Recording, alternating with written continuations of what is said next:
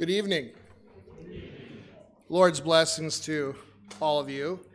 We turn now to our psalm on Psalm 73, and we begin on uh, verse 23.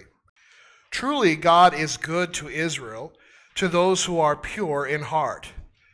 Nevertheless, I am continually with you. You hold my right hand. You guide me with your counsel, and afterward you'll receive me to glory. Whom have I in heaven but you? And there is nothing on earth that I desire besides you. My flesh and my heart may fail, but God is the strength of my heart and my portion forever. For behold, those who are far from you shall perish. You put an end to everyone who is unfaithful to you. But for me it is good to be near God. I have made the Lord God my refuge, that I may tell of all your works.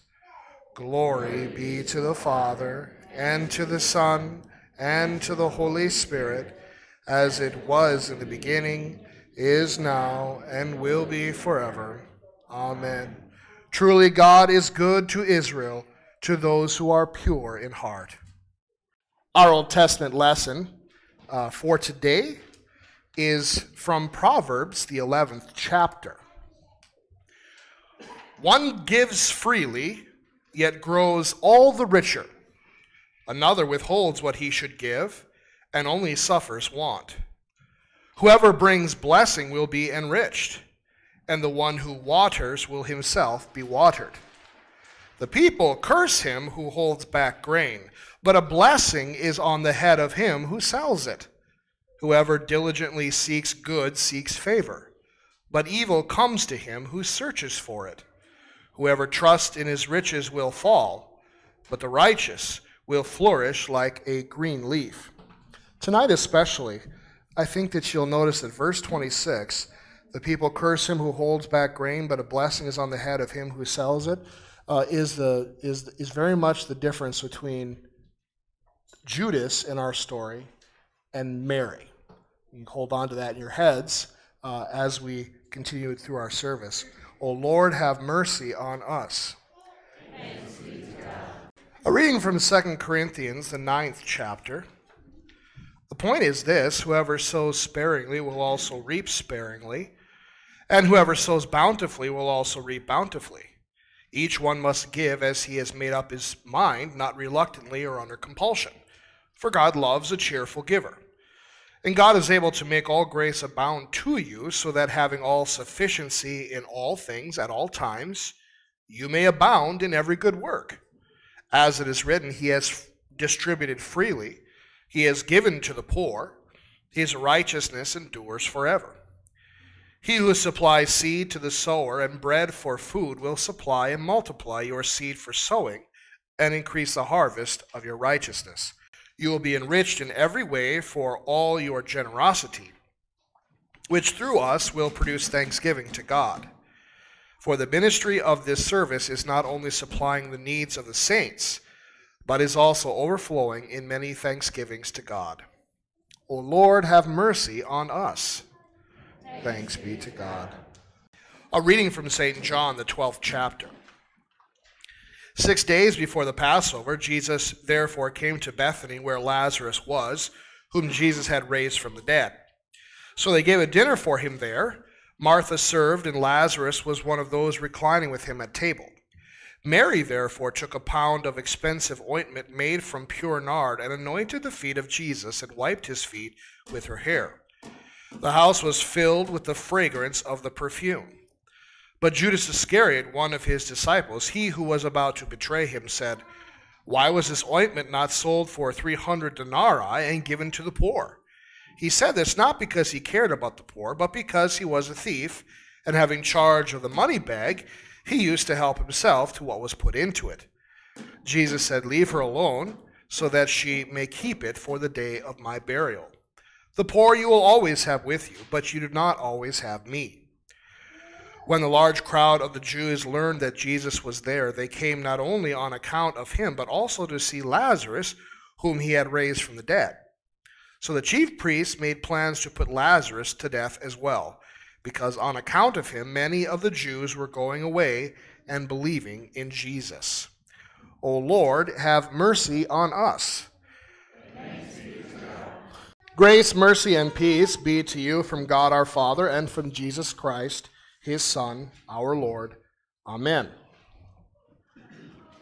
Throughout our Lenten series, uh, these, these five midweeks of Lent, we are going to be looking at the witnesses of Christ's passion from the Gospel of John. And today we are looking at Mary, the sister of Martha and Lazarus. It says in Matthew chapter 26, 13 and Mark 14, 9, which would be parallel accounts of this story, it says this in those Gospels wherever Wherever this gospel is proclaimed in the whole world, what she has done will also be told in memory of her. And, and, in fact, Mary is the, this Mary is the only person who's ever talked about in this way. Her, her gift so great, so exorbitant, so extraordinary, uh, and in so much love. Uh, no one's ever talked about like this. Maybe this is an important story, an important person. Uh, it teaches us something wonderful about Mary, but also something wonderful about Jesus, perhaps we should know more. The story for tonight actually begins in John 11. Lazarus, the brother of Martha and Mary, who is, by the way, alive in 12, dies in chapter 11. Uh, he's been in the tomb for four days. Jesus waits. And uh, since we're talking about perfume, since uh, we're in that mode, uh, he's dead for four days, and Mary and Martha are concerned that he will stink when they open the tomb door. Uh, so they don't want him to. But he says, you know, don't you know that I you will see the resurrection? So he shouts, Lazarus, come out, and Lazarus comes stumbling out of his tomb alive with his shroud around him like some sort of cocoon. As for the Jewish leaders, this was the last straw. By raising Lazarus from the dead, Jesus moves from the category of manageable nuisance to serious threat, right? So uh, it says in Scripture, John 11 53, so from that day on, they made plans to put him to death. Christ's days are numbered. As we come to John 12, our lesson for tonight, Jesus has a price on his head, and we find out so does Lazarus. The chief priests made plans to put Lazarus to death as well, because on account of him, many of the Jews were going away and believing in Jesus. John 12, 10 through 11. We must destroy Jesus, and we must destroy all the evidence. That means we must also destroy Lazarus. Mary, therefore, took a pound of expensive ointment made from pure nard and anointed the feet of Jesus and wiped his feet with her hair. John 12, 3 from our reading tonight. How much did the ointment cost? We're told in John 12, 5 that it's worth a whole year's income. Now, we've learned before that a denarii was about a day's wage, and this nard is worth 300 denarii, so about 365 days in a year. It's about a year's wage. Uh, that Mary is walking into the room, cracking it open, and dropping it all at once. Can you imagine doing that, uh, coming in and giving an entire year's wage in the offering plate or to a charity or in service of some way. Uh, what is exactly going on here? Why, why such an extraordinary gift?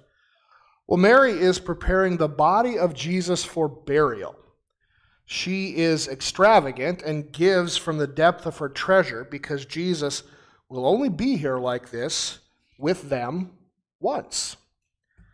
We see the opposite side of the spectrum in Judas. While Mary gives from the heart, shows love and honor, uh, Judas Iscariot, one of his disciples who was about to betray him, said, Why was this ointment not sold for 300 denarii and given to the poor? Now, that's a kind of a self serving statement because if they give it to the poor, what Judas really means is, Why wasn't this sold and the money put in the purse that's for the poor that I have access to that I can spend or steal from whenever I want.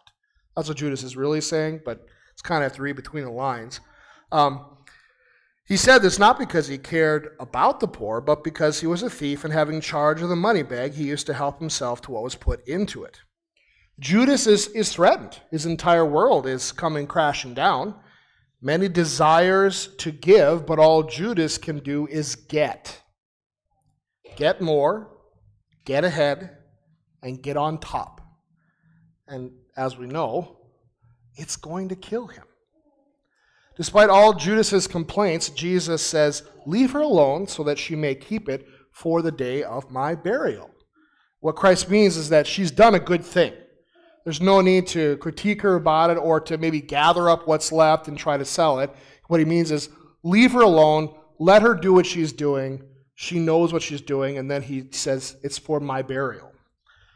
Uh, Mary understands, you see, this situation. She knows what's happening. By the way, this, this moment would have been the Saturday before Palm Sunday, right? So after Palm Sunday, things are going to start moving very quickly. So Mary is pretty, probably fairly aware of what's going on. John 1:29, behold the Lamb of God who takes away the sin of the world. John 2:13, destroy this temple in 3 days I will raise it up. John 3:14 is and as Moses lifted up the serpent in the wilderness, so must the son of man be lifted up. Jesus hasn't really made it a secret. He's told them what's going to happen. Jesus raised Lazarus from the dead. He taught them and preached to them the gospel out of sincere love and thankfulness. Mary gives Jesus everything she has. In doing so, she prepares Jesus to give everything that he has. And the room is filled with costly perfume.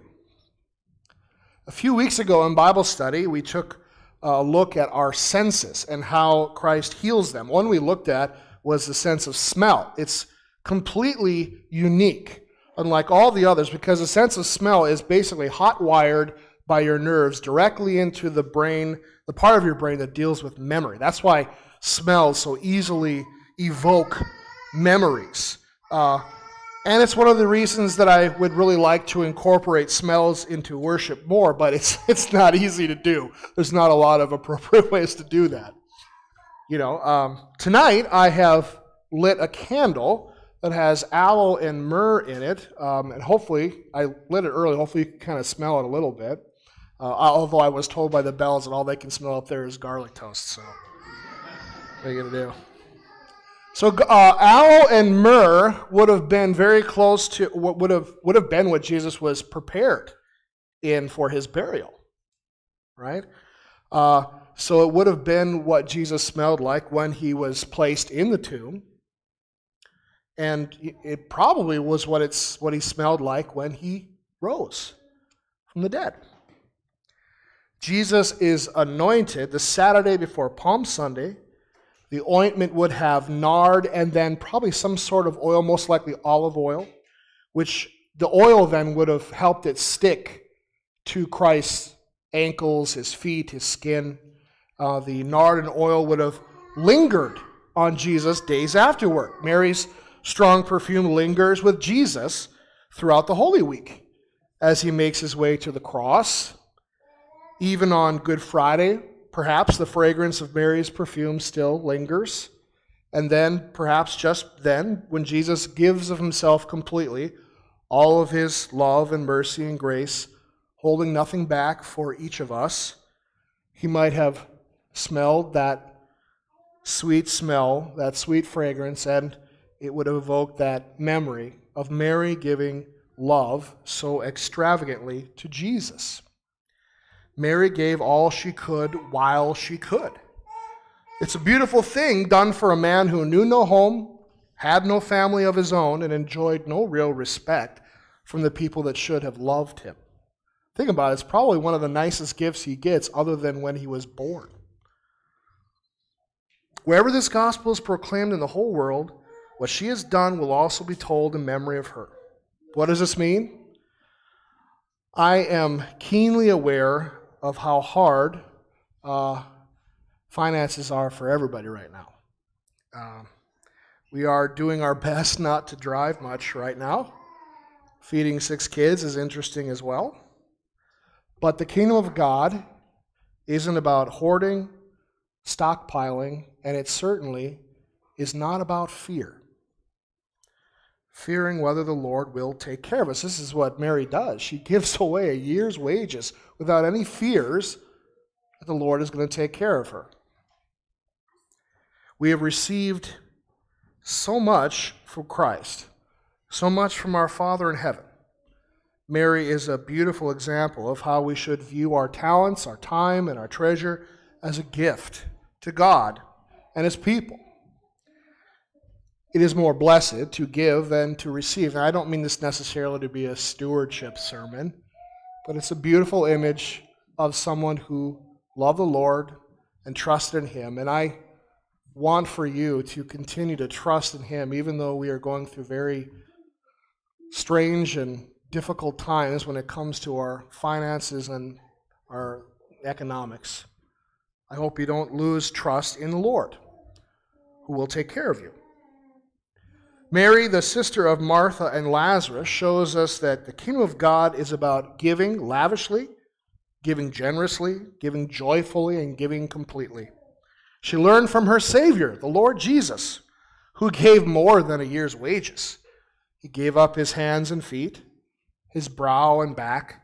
He took punishment and pain that you and I deserve. He held nothing back so that we could live and hold nothing back. In the name of the Father, and of the Son, and of the Holy Spirit. Amen. God's peace to all of you this night. I hope you have a wonderful evening. I love you all very much. There's not a thing you can do about it. The Lord's blessings.